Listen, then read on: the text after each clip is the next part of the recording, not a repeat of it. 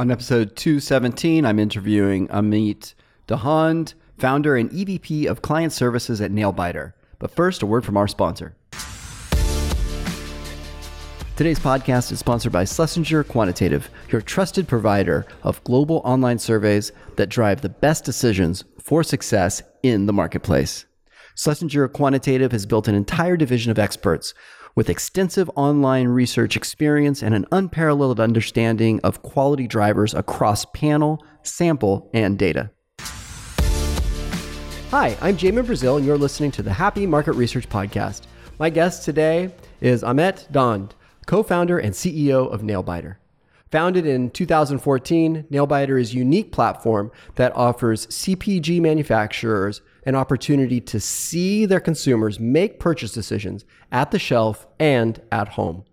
Prior to starting Nailbiter, Amit has been a key executive at IRI, Catalina, and Affinnova. Amit, thanks very much for joining me on the Happy Market Research Podcast today. It's my pleasure, Jamin, and I appreciate you doing this podcast. I think this is way overdue in the market research business, and uh, uh, I look forward to the conversation. I look forward to tracking your podcast in the future. Awesome. Thanks very much. So, I'd like to start with a little bit of your background. Can you tell us where you grew up and a little bit about your parents and how that's impacted where you are today? Uh, it's a great question. I uh, because I ask that question in job interviews all the time. I grew up in India and did my undergraduate degree there. Uh, I grew up in a you know small business family is the best way to describe it. My dad, uh, many of my mother's siblings, they were small business owners, traders. This was an India of a different era, which was much more socialistic, much more repressive, if you will, from a both society standpoint as well as business standpoint. So I always saw my dad struggle, make ends meet, do well, and then get pleasure out of being an entrepreneur, I think, and also the trials and tribulations that go with it. But the one advice he gave me consistently was to never be like him. uh, you know, educate myself as much as I could and get a job in a nice big company and be comfortable. So that's what I did. Uh, but I did pursue my passion, which was physics. I didn't do the engineering track, which is uh, common in India. If you have grades, that's what you do, or medicine.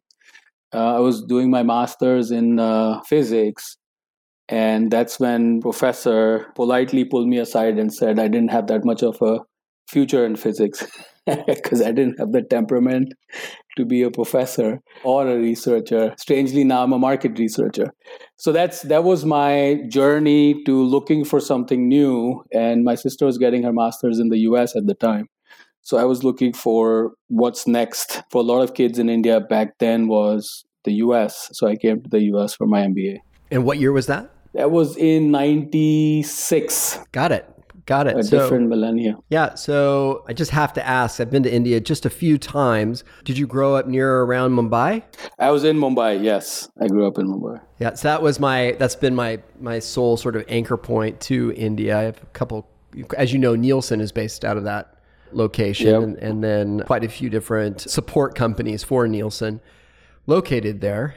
And anyway, it's a, it's a really interesting, obviously I don't have the, it's a more of a recent set of experiences, but I don't say I don't have the historical point of view, but it is a very different different culture. But I would say it, it does mirror a lot of what I ex- have experienced in other parts of the of Asia. Yeah, it's a it's an ancient culture. I think India strikes a really good balance between an ancient culture that is modernizing, I believe, the right way. Right, a lot of people go to India and look at what doesn't work, and a lot doesn't work, and we're used to complaining about that. But if you think about how many millions of people have been lifted out of poverty in the last 30 years, it was unimaginable, right? And with some degree of freedom or, or high, high, degree of freedom and democracy while uh, making that happen. So it hasn't been a small feat, but but next time you go to India, uh, go attend a wedding that's a whole different experience. I have okay, so that's actually funny you bring that up. That is on my bucket list of things to do is experience that. I had had quite a few. In, so we used to sp- at, at Decipher we would we would sponsor H1Bs I have yep. a lot of very good uh, employees who I'm actually still friends with, uh, who uh, I was able to recruit from overseas, and India, of course, being one of the main areas. Fantastic engineering talent, as you already said. But interestingly enough, the overshadowing characteristic of the talent that we were able to procure was customer service. There was one particular employee, Anthony, and he would get regular unsolicited feedback from his customers directly to me the CEO saying I just love this guy he's so amazing and yeah. it, he was just I'll just pick on just picking on him but there's quite a few there's more than a handful who have followed suit so but it, anyway so I wanted I want to dig in a little bit with your this your father's perspective right so as a as an entrepreneur you've probably heard the Elon Musk quote being an entrepreneur is like chewing glass and staring in the abyss. It sounds like that was that would have resonated with your with your father. Why did you decide to bunk the sort of better life the, at the corporate level? The, I'll call it the easy road, even though we know it's not as easy as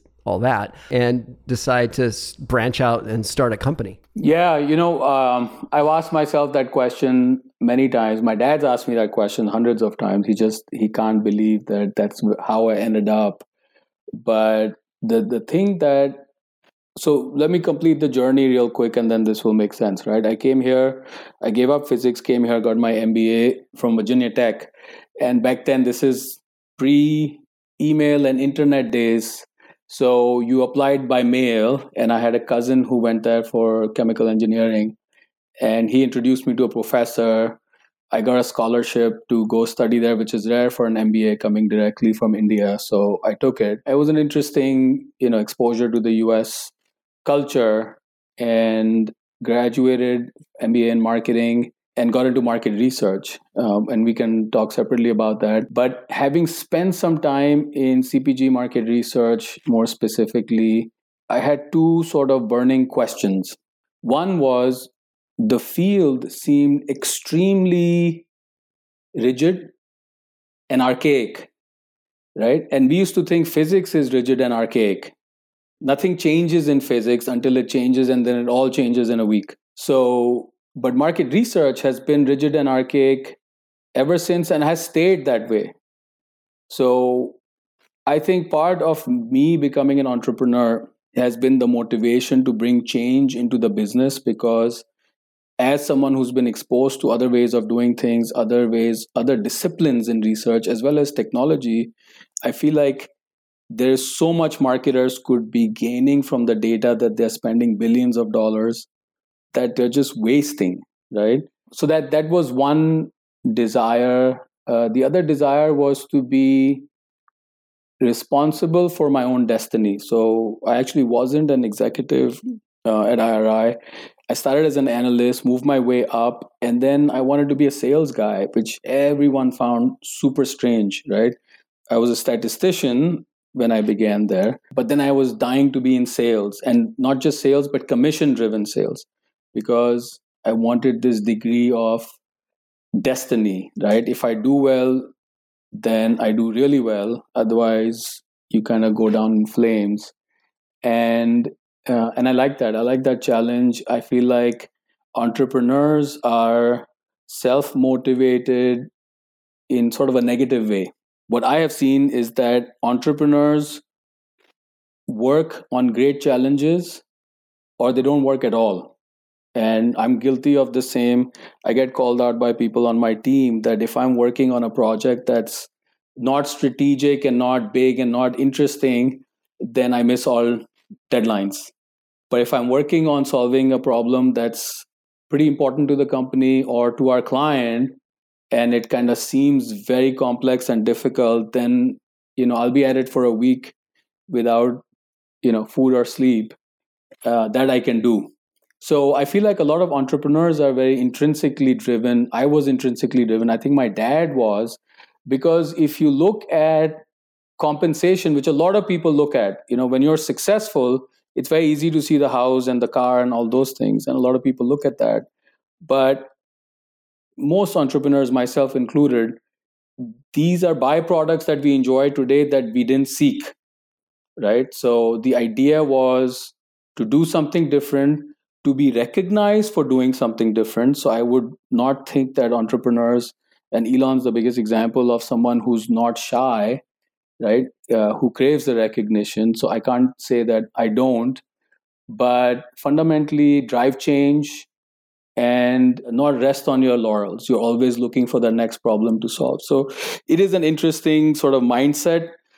What's happened today is entrepreneurship has become easy. It is not my father's world where, by the way, all his business was in cash because India had a 19, 90% income tax rate. 90%, imagine that. I can't. So, which meant you really couldn't do official business. Everything was done in cash. And on payday, he used to go to the office with two huge suitcases of cash. And one time, you know, he got mugged and he lost one suitcase. He had to go borrow another suitcase full of cash. Wow. So it was an extremely difficult environment. You had to bribe your way through everything. It was, he was in manufacturing. So it was also like physically a dirty environment to be with. Uh, none of that is true for the entrepreneurship that I practice. And I think the one fundamental difference between him and me is that he never trusted anyone and his he's quite successful so i'm not knocking anything he did but his whole thing was trust no one and you know you're an island as an entrepreneur. And i don't buy that. And you know thankfully i got some genes from my mother also who trusts everyone. And i trust everyone. And my operating principle, and I think that's easier to do in the US than some other markets, is you know, trust people till they give you a reason not to trust them, right? And you surround yourself with people who uh, generally are trustworthy, loyal, smart, intelligent, better than you in most things. And you know, surprisingly, you will do well. I think this overriding principle of karma, if you want to call it that, is exactly right framed, as you've already said, in our modern society, which is in, in North America anyway, certainly easier than it was 20, 30, 40, 50 years ago. We have the luxury of being able to trust, or maybe we're just more willing to take those risks because we have less you know we don't we're not worried about food anymore like right which is something that my father was worried about growing up uh, and so this freedom if you want to call it that that we have as entrepreneurs to be able to step out and solve the big problems, as you said, is is exactly the point. It isn't about the monetary outcome. It, although I mean, clearly that's great when it happens, but the the motivator is hundred percent centric to working with people, solving this big problem, and then bringing about an effective change inside of an industry. And I want to just rewind a little bit. Market research, from your vantage point, as you know, just using your words, rigid, archaic. Why did you feel like that was the fertile soil? How did you get introduced, you know, effectively into it as this is where I'm going to, you know, make my bed for a nail biter? So, market research is a space I learned really well from the inside out, and more specifically, CPG market research. And Affinnova was a company that had been in business for many years. That uh, then CEO, who was my mentor had pretty much taken over, acquired, invested in, and decided to make it more of a data company than kind of a design optimization engine that it was. And he brought me on board in 2006, and you know, together we made some strategic decisions, and one of them was to be in market research because it was an entirely new tool. It was evolutionary algorithms applied towards market research. And it flourished. It did really well. Now, it was extremely hard to convince big CPG clients to start using us. It took us many, many years, took us eight, nine years eventually to make the company what it became. It was a top 20 MR firm uh, when Nielsen purchased it in 2014. So I was one of the handful of people who, you know, worked day and night to make it happen, you know, to take it from a couple of million in revenue to 40 plus million global operations. So I really saw what entrepreneurship means in this space from the inside out. So that when the Nielsen acquisition went through, a few of us had a couple of bucks to spare. Now, the rational decisions would be to invest your money, and you know, it, it wasn't enough money for us to retire, but it was certainly enough money that we could take it easy. But I decided to go for broke, and uh, we invested. And when I say we, it's, it's several of us, myself being the principal investor, in doing something new. And I wanted to stay in a space that I know well. So, market research is data, data is the pursuit of something empirical, which I really like. I like that the answers are finite, they're definite. So there's a lot of aspects to this business I like. I've always enjoyed the people in market research. Uh, no matter where you go, you could be in China, you could be in India, you could be in France, you could be in Latam, Brazil, Argentina, been everywhere and always found like some degrees of uniformity. They're slightly nerdy, but more marketing driven than maybe people who are in the pure sciences. So, really nice combination of intelligent, intellectual people who are pursuing answers. So, broadly, that's the space I wanted to stay in. Another thing that I learned over the decades is that CPG is a recession proof business. So, if you're going to do something risky, you might as well pick clients that are more stable, although this is probably the least stable time to be in CPG but I enjoyed that. I had built a reputation along with my co founder and some of the other people in CPG. So that is the place that we decided to pursue. And then we tried a lot of different things before we landed on video. So yeah, I'll, I'll pause there because I was going off on a tangent anyway. That's um, fine, perfect. So CPG's recession proof. I love that framing. I, I feel like the space is ripe has been proven to be ripe right for disruption when you think about the amazon effect inside of inside of cpgs i've talked about this on a few different podcasts and i'll probably talk about it on a few more uh, and that is the impact that voice is going to make is making rather on purchase dis- on the user purchase journey especially in the cpg space the you know purina's stat something like in the next three years, 50%, they're projecting 50% of their product will be purchased in a voice environment through Google Home, Alexa, etc.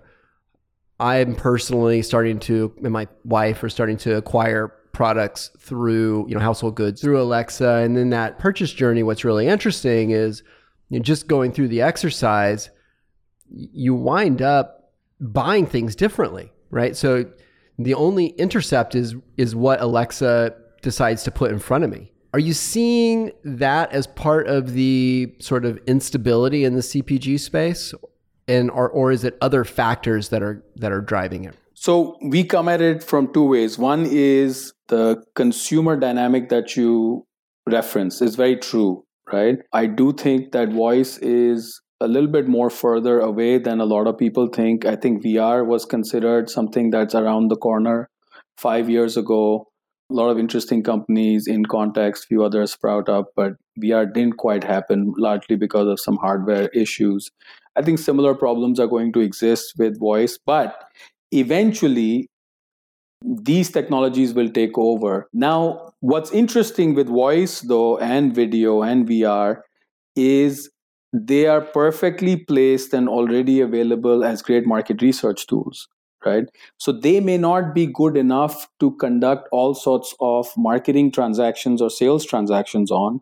They're very, very robust for market research. And one of the things that we keep educating the industry, and I was just invited to speak at ESOMAR, and you know, we're kind of begging the industry to take video quant, which is what we are doing. We do very little qual. Everything we do is very, very robust sample sizes. We're not doing much ethnography our whole idea is capture a transaction don't worry so much about you know getting into the head of the consumer make an effort towards behavioral but but let it be robust let it be truly projectable let it be something that cpg can make multi-billion dollar decisions on and that's the data that we are driving to create and are successfully creating all through voice and video. You know f- 5 years from now it could be that all your social interaction with friends and the internet at large is audio video right? And that happens to me. Our main office is in virginia. I drive down for four hours once or twice a month and the whole drive down there i don't have to touch my phone voice activation even with my accent works nearly perfectly i can type emails i can text i can use all sorts of things in that type of interaction, why would someone want to type? And if they can't type, how can they do online surveys, right? So the survey companies, everybody has to make sort of these giant leap forwards into an entirely new interaction with the consumer and the shopper. And that's where I feel audio and voice and video and all of these will move faster than they will as sort of a broader e-commerce platform. The the problem with voice is the margins, right? It's very expensive and going to remain very expensive for that, you know, case of diet coke to be shipped to my house. So it might work for some pet food, sort of the premium end, but if you think about 70 80% of pet food being more towards the middle to lower end, uh, the price point of going to a Walmart and picking up those 50 pound bags at a really good coupon, that value is not going to be beat for a very long time to come, right? So you will see the very high end, and we're seeing the top 1%, 2%, 3% people disproportionately move their dollars because convenience is more important to them. But for middle America, CPG is sort of bread and butter. We think that these other systems are like about a decade away. Yeah, I mean that. So like AR, VR, there's obvious hardware issues. Nobody's going to walk around with those crazy headsets and and whatnot. I mean, certainly even Snap glasses are highly iffy, according to my children. I personally like them, but they tell me they're not cool, Dad. the voice, though, as a platform, you know, consumer preference, as you, we both know, you know, always wins. And so then the question becomes, as you've already articulated, when my theory, which is completely based on no data, is that it's going to be half the time of e-commerce, right? So when you think about like 1996, I loved your framing of we did mail back then. You know, I did mail back then. In fact, I did all all my surveys were CATI and in mall intercepts. Yep. That's basically telephone interviews for those of you that don't know. And so then moving that, you know, online officially with Decipher in, in April of 2000 you know that was a big transition. It's taken a long time for commerce to move online and still the majority of commerce isn't there right? So still got a long a long tail associated with that transition. Obviously it's picking up steam with walmart's investment in uh, home delivery etc kind of the uber of just pick whatever the category is taking over uh, i think you're right from a from a trajectory per, uh, you know from a practical perspective this is not something that's going to happen in a short period of time, right? So if it was 20 years for the internet or 15 years for the internet, you know, it seems, to make sense to me. But uh, conversely, on the other side of it, when you think about like with voice, you've got uh, what is it, 40 million Alexa units in North America last year. So that's amazing. There are a lot. Yeah, it's crazy the um, adoption that that's happened on that front. And we'll see what you know now that we've got the as they call it in retail, the 13th month coming up this weekend, uh, Black Friday and Cyber Monday in a few days. So, you know, that we'll see what those sales pop out um, at that point. But anyway, yeah, it's going to be it's going to be interesting to watch. So I want to talk a little bit more, dig in a little bit more on your company, Nailbiter. The first question I have, man, I have done tons of market research in fact, right now I'm doing market research for a couple different companies, but Nailbiter, that is every project it feels like, right? so how did you? And I can't believe I never made the connection uh, to business. I'm a little bit jealous. How did you guys come up with the name Nailbiter? So I would love to take credit for it, but it actually came up in one of our early meetings. We sold one of our early projects to uh, Ricola. We went in for the results meeting and i think it was the general manager whoever the senior person in the meeting was said all right let's get going. I've been biting my nails to see what's going on. And they had a very specific costco issue that they had tried a lot of different ways to do research and they couldn't figure out because the issue was very subtle. I mean, it was a big issue for them, but it was very subtle for the consumer, too subtle to survey anybody to ask them about it. It was about the size of the bag and the location and how things get dragged out and things like that. Up until then, we were called Motions Research, which was a typically boring market research name. Uh, totally. so coming out of that meeting, I was with my colleague. I said, you know what, Nailbiter is a lot better than Motions Research, and it stuck from day one. And you've been in market research long enough to know that the people that you have to be most memorable to are the admins, right? And without fail, 100%. You that is exactly, exactly, exactly right. List Insight Nations, this is the key point. This is going to be the title of this episode for sure. so yeah, and it stuck. You know, every meeting I used to go to, the admin would say, I've been waiting to meet you. I wanted to see who you are and what this is about. Right. And then they would remember me, they would remember us. We would call them the next time. It would make the whole process of getting in the door a lot easier. Totally, man. Totally. So tell us who is the ideal customer for Nailbiter?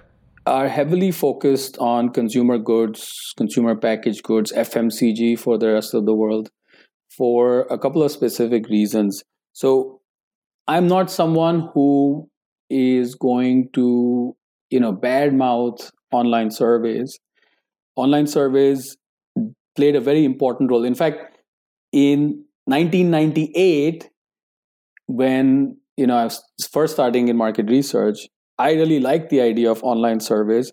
You guys came up in 2000. You were the pioneers then because a lot of people still didn't believe that this thing would be a thing, right? But online surveys have become like a crutch for everything. We have a question, let's go ask a thousand consumers because it's so cheap, right? And uh, we've noticed that more and more the industry has been doing that. The industry that suffers the most in using online surveys in these ways is CPG because CPG has some unique problems. One of them is recall, right? I don't know what toothbrush I use, and I'm in the business of toothbrushes. Colgate's a customer.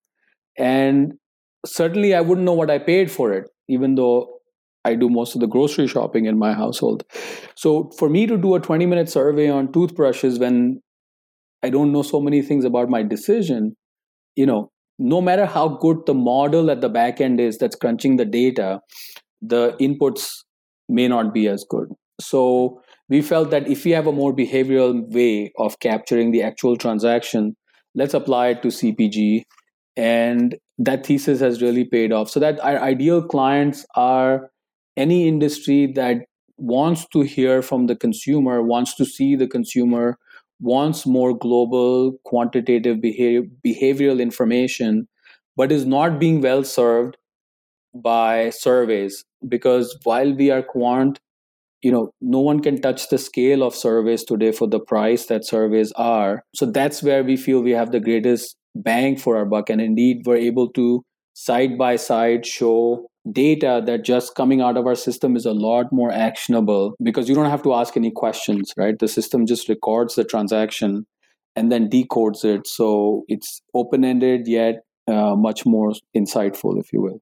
All right. So then describe to us who what the actual product is from Nailbiter. So I'm a we'll call it. I'll, let's pick on Purina. I'm an executive at Purina. What is the delivery? Sure. So actually, Purina has been a client, but everything I'm about to say is not from any of their projects. But you know, think that you are launching a, new product, right? And you have invested millions of dollars in concept testing it, developing it, R and D.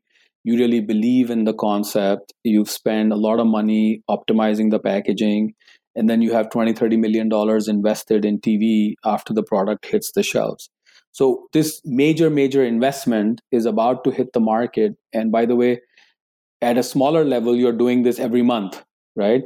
And a big level, you're doing it a few times a year. So CPG companies' job is to innovate and stay ahead of competition and private label. So they constantly have to come up with things that are new, new marketing, new products. Now that product goes on shelf. Uh, a lot of in-store marketing is happening. What you're getting in the early days it's some distribution data. You're getting sales data right? None of that data has any insight. So the insight has to wait till maybe the the Catalina or Nielsen IRI tracking systems that are more household level take off, or you could do some mystery shopping and shop alongs and things like that.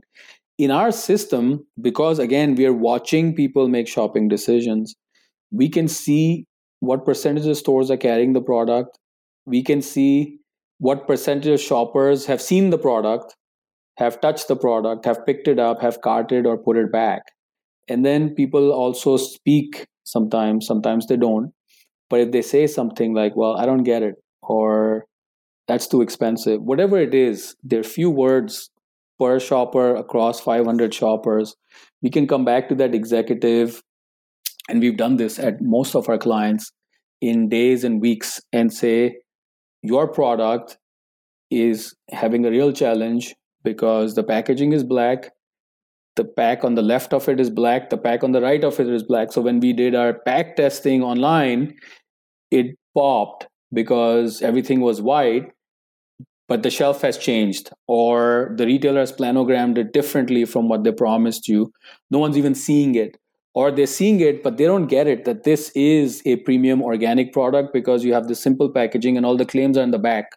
And you know a 20 pound bag of dog food is not something that one lifts to see the back or maybe they do. So all of that gets captured. It gets turned into very tangible data and measures that they can make effective decisions on very very quickly. So that's you know so the, the power of bringing something new to the table but then having it be actionable so that the output of it is not just hey that's cool insight so let's do another project with this video company next year versus like this is an always on system that you're making decisions on every week. So are you leveraging ai or some other you know math to do the insights at scale or is it just is it human beings just crunching?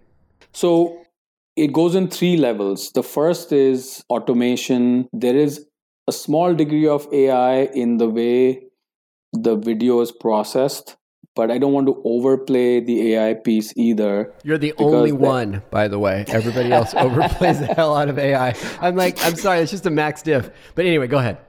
Correct. I'm drowning in AI, VR, and uh, you know all the acronyms. But what we our, our original thesis was that 100% of the video could be processed uh, programmatically and it was true when the video quality was very pure. So we had also thought that we would create some sort of google glass kind of a panel.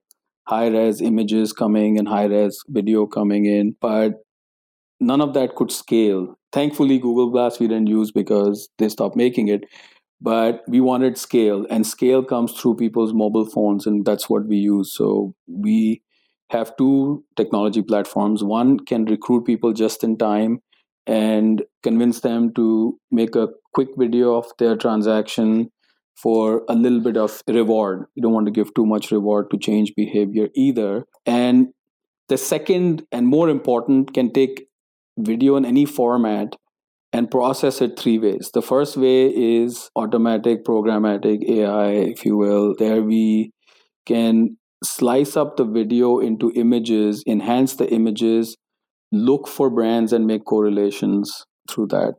That gets us to about 30 to 40%, depending on, I should say that gets us 30 to 40% in English. If you're talking about Chinese, that gets you to 10%, right?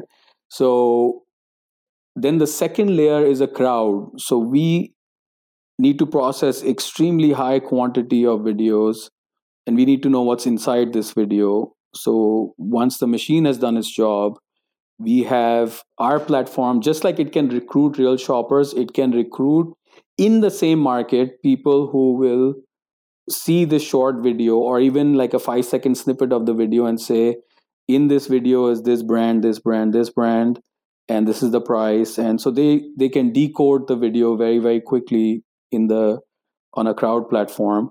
And then finally once the data is 70 80% baked then our people take over. So we do have analysts who watch videos. There's no way to get around it. I watch videos from time to time. And what they're looking for is to see uh, what degree of accuracy we're getting in that platform. Uh, whatever manual uh, stuff needs to be done, they do it. Uh, my joke is that HI is still a tenth of the cost of AI, right? Human intelligence. You can have people. 100%, uh, by the way. I mean, uh, this is such a great point that you're making. Yeah, and they don't need a lot of training because CPG market research above everything else is about common sense, right? If you're someone smart and educated, I can give you a little bit of training. And again, remember that we are not processing these videos ethnographically, right? We're looking for specific markers. And then audio is a lot easier to do to transcribe and use programmatically. So that's kind of the platform we've had to build because AI is just not that good. And if you're talking about native video, AI is not going to get good. Where you can actually use technology is if you can use crowds to you know captcha is a very interesting thing right? A lot of companies i think google tried it where when you translate captcha from visual to text enough people do the same thing. They know that this is real text. They can translate a book. And that's very interesting. We use something very very similar to translate transcode these videos. And we really think that the gig economy offers market research companies this tremendous benefit of becoming tech enabled but not through AI, but through HI. It's just that you don't have to hire hundreds of employees. You have this just in time workforce that you can leverage. Yeah. And I, I like the, um, just like from a community component, right? I really like the idea of a, the power of HI when you're talking about the gig economy. Just being able to have more of a distributed wealth because you have a distributed work or open uh, work opportunity it has a tremendous amount of community value or human value, I should say, assuming that it's the right shoe for the right foot, right? So, to your earlier point, there are obviously clear applications and winning applications of AI over HI. I want to circle back for just a moment about this point that you made early on, which is on surveys. I, and I think this is a really important point for the other executives. Do you see surveys as the budget that you're competing for? That's an interesting question because most of the business we win, we never find out what they cut because it's very rare that we win business in an RFP setting. In fact, most RFPs that we get inbound, right? We know we're not going to win. We often don't even bid. The reason being that it's a mind shift, right? And if they think of it purely as a replacement for something that they would do in a survey form, then they're going to be disappointed because in surveys one of the big benefits it's closed ended for again for a very small amount of money relatively speaking you get a lot of quantity of answers right? And what we are saying is that the game is about the quality of the data and the actionability of the data. So we don't get put up against surveys but in a different context we think of ourselves as a video survey. So where I educate the, the, the we're not a tech company. We wanted to be a market research and data company. We had to build a lot of technology to facilitate the type of data we wanted to extract, right? Now we have built this extraction engine based on video. We are very open and we're talking to a lot of other market research companies outside CPG to license it, right? In a way, we think of it as a platform and you can think of it as a video survey platform. So we actually don't think of our technology as being different from online surveys. We think that this is a big part of the future of online surveys, right? The audio visual component, because we also have a survey engine. So when I want to know if you're male or female, what's your age, income, all of these standard questions, I don't need to make a video out of that and you know increase all my costs to get that information. You can give me that information very clearly so I want to use video truly for observational, if you will. So that's how I kind of see the evolution. And that's where I think most of the platforms today that are online survey platforms, I think will be adding audio video to their platform within the next few years. So I just see that all of that kind of coming together. I don't think that for the next decade, we're moving away from online surveys. But I do think CPG tends to be a leader in market research. So I think it will lead the way in video and audio. I don't know if that answers your question. Yeah, I mean, it's really interesting point for me as an entrepreneur, right? I always think about what is the actually the person that this idea came from as a man named Doug Galipso. I have a tremendous amount of respect for him. He's on my previous board at Focus Vision. But anyway, so he actually asked me a question one time, Jamin, are you competing for an existing dollar or a new dollar? And it was this aha moment for me. And it's one of the reasons, like, if you think about like Uber, Uber was so successful because it wasn't trying to create new budget, right? I was already going to pay for a taxi ride. It's just a better taxi. You know what I mean? Right. And, and so there was no like argument in my mind of, oh, I'm going to pay for an auxiliary service that's going to create a better experience. And I think you know one of the things that I've seen and I've been a victim I've actually been part of in entrepreneurship is you know I'll come up with a new thing. We'll call it an online survey which sounds ridiculous right now but it wasn't in 1996 and say okay now I've got this you know new mechanism by which I'm able to gather consumer insights. And oh by the way it's great. So you know the the corporations in those days they really struggled with it but it did have parity with a budget line item. In other words, yeah. you know, it's it's still a survey, right? It's just a different, it's not, it's just a third category or whatever number of categories there are. That's where I'm seeing what technology has brought forth in the last, I'll call it three years, like a plethora of video, audio based and, and text based hybrid qual quant tools. It's basically qualitative at scale right? And everything is pointing, and I'm almost done with my rant. Everything is pointing to one thing, which is a better conversation with a consumer. And when you think about what surveys did 100 years ago, when it start when this whole industry started, it was you know I needed to have a conversation at scale with my constituents. In order to facilitate that, I needed to be able to do a you know standardized set of questions across you know people. And so then those have to get analyzed, obviously. And the way that was done was data tables. And then from that, we now know that there are 2.3 children in every household. So, you know, but the reality is nobody has 2.3 kids or whatever the whatever the average is, right? And and so what these qual and quant or qualitative at scale products are bringing to market is actually you know, to your point, a different. So it is not the same thing. You can't compare them. It's not a survey and it's not a focus group, right? It's something that's like right in between those two things. But where I'm seeing corporate budgets having a hard time tracking is, you know, well, how do I pay for it? In other words, am I not going to do the survey? Well, no, maybe I still need to do that. Or am I not going to do the, well, no, I still want to see the face or whatever it is, right? I want that human interaction yeah. piece. That's where I think today is a very good time for us. The, the two reasons for it. One is marketing requires data to make decisions, right? No marketer today is going to do the 1950s, well, I'm smart, so I can just guess it. Every decision they make requires data. And our pitch to these big companies today is very frontal, where we say, look, you've been buying billions of dollars of data, yet you keep losing market share. And then e commerce, your market share is down 10 points over your traditional commerce. Why? Because you're playing with yesterday's tools right? So if the data you're buying today is so perfect then why are almost every big manufacturer especially the food manufacturers in trouble right? So clearly there is a need for better data there's a need for better decision making.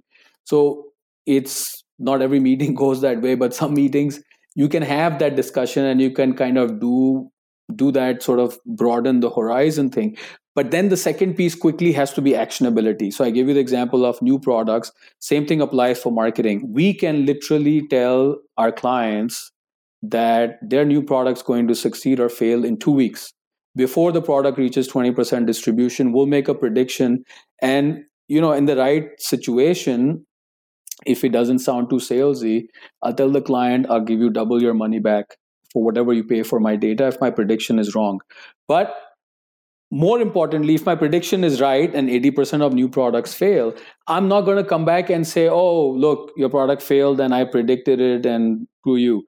But I'm going to come back and give you three ways that you can fix the problem before the retailer even realizes it, right? Get your product out of this part of the shelf, put in that part of the shelf, that is also your shelf, right? So that it's an easier transition. Get the price down by 30 cents, put a coupon on it. Like I will give you very, very actionable answers that will change the metrics and will change the future of the product. So that type of a conversation, again, it has to be much more subtle than the way I'm presenting it to you. That works, right? And uh, last thing I'll say about this is that market research has to you know we as researchers opened our minds grudgingly if you will when we were pushed by people like you to think about online right? Took us long time but then everyone loves online today. But we're going through the same problem again where the internet of things vr all of these other communication tools and experience tools voice alexa right are going scaling up but we are ignoring it where we have our head in the sand going well online service this the way to go because i can get a sample of a thousand right? So it is our job i think to expand our clients minds and give but we have to do the r&d at our cost so that the information we bring to them is actionable. And that's been a big problem with neuro and behavioral and those techniques where you go and say look i hooked up 100 people to an ecg and look what i found okay how do i sell more coca-cola based on this data well you can't right so that's where the disconnect is i think and i think it's going to change yeah i mean there's a couple things there roher verhulst from linkedin had this great quote that i keep coming back to is every project needs to have or every research project needs to have the now what and so what as the follow up point. So, you know, sexy technology is just not the answer, right? It's the better insights to your point. And then the second part, you know, Kristi Zuhlke from Knowledge Hound had this framework of you know, what's the ROI on each project. And it's incumbent on the research company, the provider, as well as the internal researcher to make damn sure that they know what the financial outcome is of that research. It isn't just, you know, oh, well, now we know there's 2.3 kids, right? There needs to be a why um, that now okay oh and so that means i can sell more stuff to this particular demographic or whatever it is right that's the other piece and i think as long as market research can like cement those anchor points in their deliverables then it makes it a lot easier for the brands to know you know cpg companies to know okay i've got a it's because it's a zero sum game for them. I've got $50000 whatever it is to you know do my research. So now what's the optimal allocation of those dollars across my you know suppliers or technology partners whatever in order to you know answer those questions so that the executive is able to make a decision with confidence? Right. And that's kind of the broad point that you're making and i'm just couldn't be more excited about right is that you know us as an industry for us to continue to to grow and really i think assume our, our position of dominance inside of the or the corporate org chart you know, we we've got to be the champ, like you said, we've got to bear the burden, and then not be afraid to talk about this uh, shift in consumer insights. I want to talk. You know, four years into your startup, you've probably seen a wide variety of people enter your workforce, some successfully and others not. What do you see as characteristics of an all-star employee in context of a startup? You know, this is something that I think about a lot, right? Because all startups live and die by getting a good team of people together. But market research and data driven startups, even more, right? Because we're not really pitching an algorithm or a technology. There need to be this these human translators that can take the data and talk to customers about it but really from a perspective of both empathy and consultation right? So, a quick sidebar is that we have a very strong principle and we are extremely technology driven as a company, but we don't give any of this technology to the client because our clients pay top dollar for the data. We are very premium priced, and in return, they want to talk to a human being. Why? Because they work on 50 projects at, at a time these days. They just want to be sure that that person at the other end is not going to leave them hanging with a dashboard which a lot of companies do so that that's built into our pricing and our business model so when we look to bring people on board. Anyone who's going to touch a client must know market research and must know market research really well. And pretty much all aspects of market research that the client deals with because we don't live in a vacuum and our data doesn't sit in a vacuum right? You have to have context. So uh, that's like a given. Of course the people who work on the product and technology have technology background but today i would say a lot of them have become market researchers so that's very very important but beyond that it's really people who are smart which you can literally look at their high school or college GPA and tell if someone's smart. Not all smart people have high GPAs, and I'm proof of that. I think so. But you have anyone who got a good GPA early on in their career probably is smart, right? It's not easy to get good GPAs. So if you have those two things, then the third thing is motivation. That's it. If the person sitting across from me is motivated to work in a startup, to be a part of something new, different, growing, rapid pace, first of all, it's infectious. You can tell, right? You can see it in their face. You can see in the way they speak. You can see it in the interest in the product and how much research they've come before coming here. You can see it in the follow up that they do. And certainly you can see it perhaps in their resume as well. And then you have another type of person who is kind of becoming insecure about their job at a big research company and starting to look around, right? And that person is going to fail in a startup environment. Another type of person that I look for, which is a little more rare, is all the stuff I described before with enthusiasm, etc., but more goal oriented one of the hottest new hires we've made, Graham, I'll call him out. You know, he said in the interview that he wants to be doing his own startup in five years or be CEO of a startup in five years. He's a young kid. And I like that, right? Because if you have a goal and I can help you in your journey towards your goal, then you are much more likely to do what it takes to be successful at Nailbiter. And your success will be the company's success. When I joined Affinnova, I was very young, probably naive and stupid. that those characteristics also help a little bit. But I was extremely determined for Affinnova to succeed. Not because I liked the CEO and he was a mentor and all this stuff and the company was great, but I wanted to succeed, right? And I felt like here's a, a vehicle that'll help me get around the trap of, you know, manager, VP, SVP at Nielsen, that that traditional path. I'll make money, I'll be independent, I'll travel, which I love to do. I'll travel the world. And I made the job what I wanted to be. And that's what people do when they join a startup and become successful. They start kind of asking for things. Can I do this? Can I do that? And within reason, you have to let them because then they'll, you know, stay, they will do things they're good at because they want to succeed and again if it's aligned with company's goals the company will do well. So these things sound difficult. They're actually not right? But the flip side is that don't pretend to be a startup. And i've seen that a lot at bigger companies. We're a startup within a startup. No you're not right? And a lot of cpg companies are doing that these days. They'll create like a startup room in the basement and this is a startup within a startup. But at 5.30 everyone's gone and rightfully so because if that startup within a startup becomes a billion dollar enterprise those people who worked on it they get nothing they get like a decent bonus check right whereas if you really did a startup and you work 24 by 7 to make it successful you'd be a billionaire uh, probably the wrong word to use in market research. I tell everyone a billion dollars doesn't exist. Unless you're uh, Ryan Smith, uh, I think he did okay on the Qualtrics exit. That's true. That's true. That I guess. and congratulations to them, by the way. There are exceptions. That's uh, that's my answer to to people, right? And even the market research piece eh, at Affinnova, I would teach because we had more resources. Here, we we we do hire people who have the experience, but that experience and skill set is very secondary to intelligence and motivation. I think those are things that you can't learn them. You can't just put them on. So we've talked a lot about Nailbiter today. Do you have any parting words or ways that people can get in contact with you if they're interested in finding out more?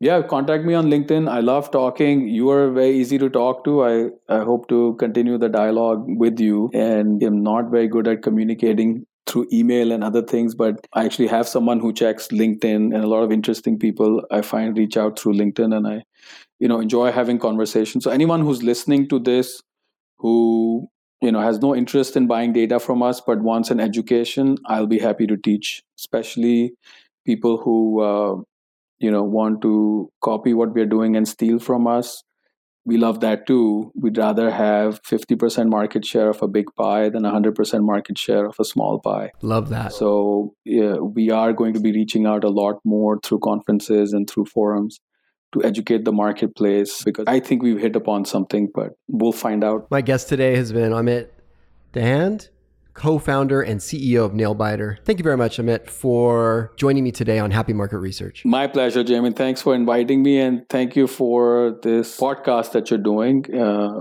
you know, I hope that more and more people will listen. And I think uh, you have some very interesting ways of interviewing people. So I wish you continued success. Well, thank you very much for that. And thank you, everyone, for your time and attention today. I hope you have a wonderful day. As always, please, please provide us uh, reviews, whether it's on Apple iTunes or Google Play. Your reviews are how other people like you are able to find our podcast, and it is our oxygen. Have a wonderful rest of your day. Schlesinger Quantitative is proud to have sponsored this podcast. Schlesinger delivers comprehensive online survey solutions, including survey programming, world class project management, intelligent recruitment, survey hosting, and data delivery services. An uncompromising commitment to your success sets them apart.